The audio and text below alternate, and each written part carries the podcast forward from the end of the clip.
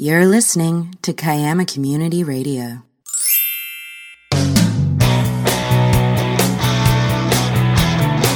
Welcome to Around the Arenas, Kiama Community Radio's sports program, where you can regularly hear what's happening in sport across the region. This week I got the opportunity to get some sand between my toes as I took on the excitement of the Australian Surf League event held at Jones Beach, Kiama Downs over the weekend. I had a quick chat with Adam, one of the officials at the event, to get his take on what was happening. So I'm here this afternoon on the southern end of Jones Beach for the Australian Board Riding Challenge.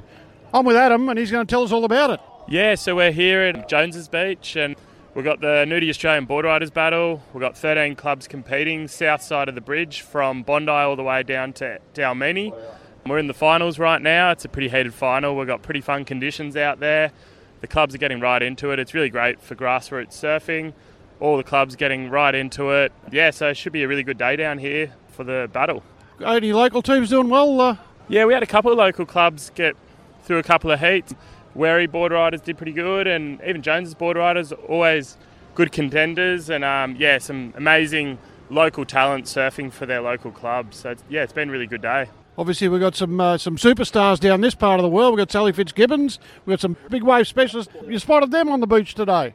Yeah, a couple of the um, big names are around. There's people who surf at the top level on the world tour from the area and sort of floating around watching the event and um, not necessarily surfing in the event, but we've got some great surfers surfing in the event, some juniors, some people who surf on the qualifying series, and yeah, good good event for different levels of surfers, grassroots all the way up to the top level. Well, thank you very much for talking to me today. I really hope you have a great weekend here in beautiful Kiama.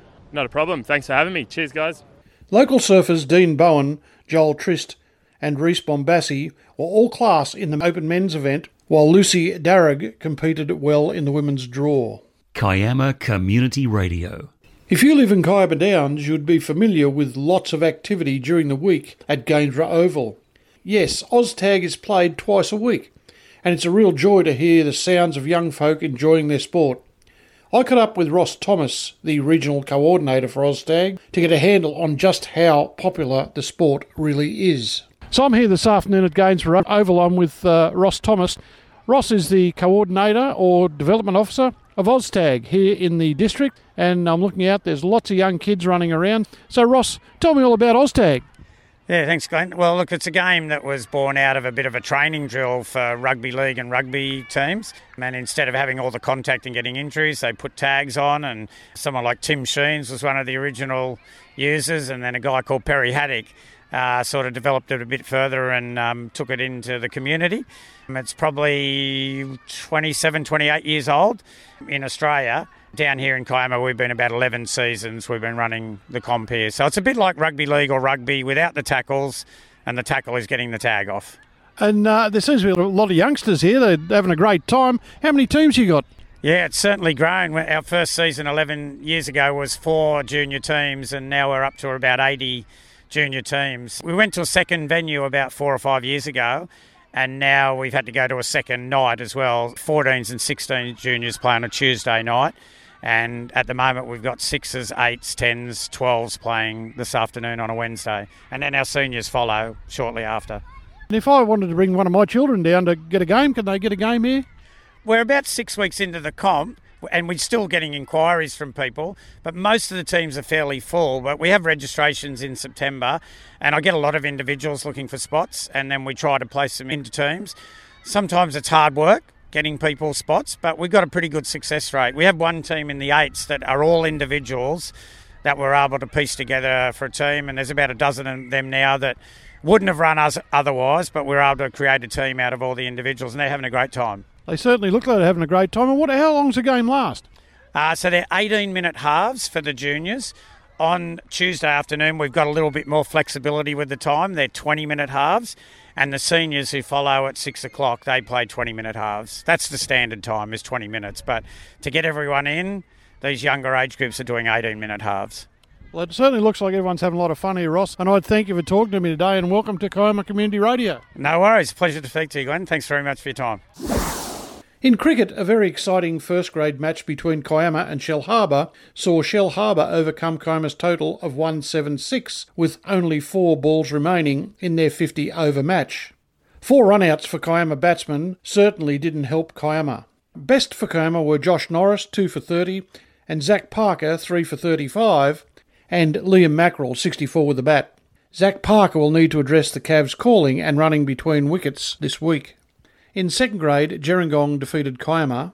In under 15s, Kiama B, 9 for 128, defeated Dapto 88. For Kiama, Harvey Johnson retired 34, not out. In under 13s, Kiama Blue 1 for 99, defeated Shellharbour 8 for 98, with Ted Johnson retiring 44, not out. KCR, KiamaCommunityRadio.org. For the community, by the community. In golf, at Kiama, the ladies played a four person Ambrose during the week. The winners, with a cracking score of 53 net, were Jane Sherlow, Gay Tapp, Pauline Mayer, and Mary Shannon. Three shots clear of runners up Margaret Cooper, Sue Horton, Kamyuk Nung, and Juanita Bamford. I had the pleasure of spending time at Jamberoo during the week and was made feel very welcome by club president Phil Hahn. Phil may be aware that veterans golf is played each Monday, so to all the vets, if you're looking for a game on a Monday, get your name down at Jamberoo. On the weekend, 99 starters played a single Stableford event, with Lex Hodson winning on 41 points from John Elsmore on 40. The midweek ladies event went to Elizabeth Armstrong from Lisa Bell on a countback from Kelly Greaves and Janelle Anderson. At Gerringong, Paul Cronin won the A grade with 41 points from Mark Shebeki, 39. In B grade, John West, 40, was too good for Peter Ford with 37 points.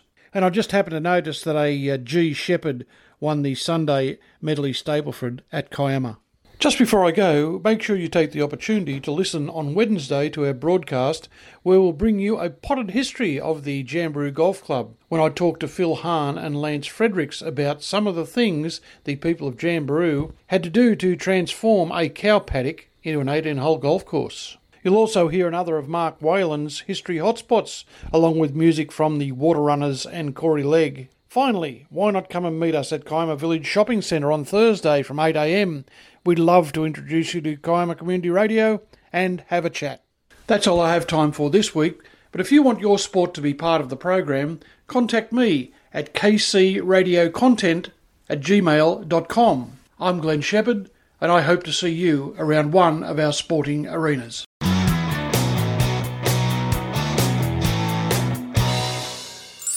You've been listening to Kiama Community Radio.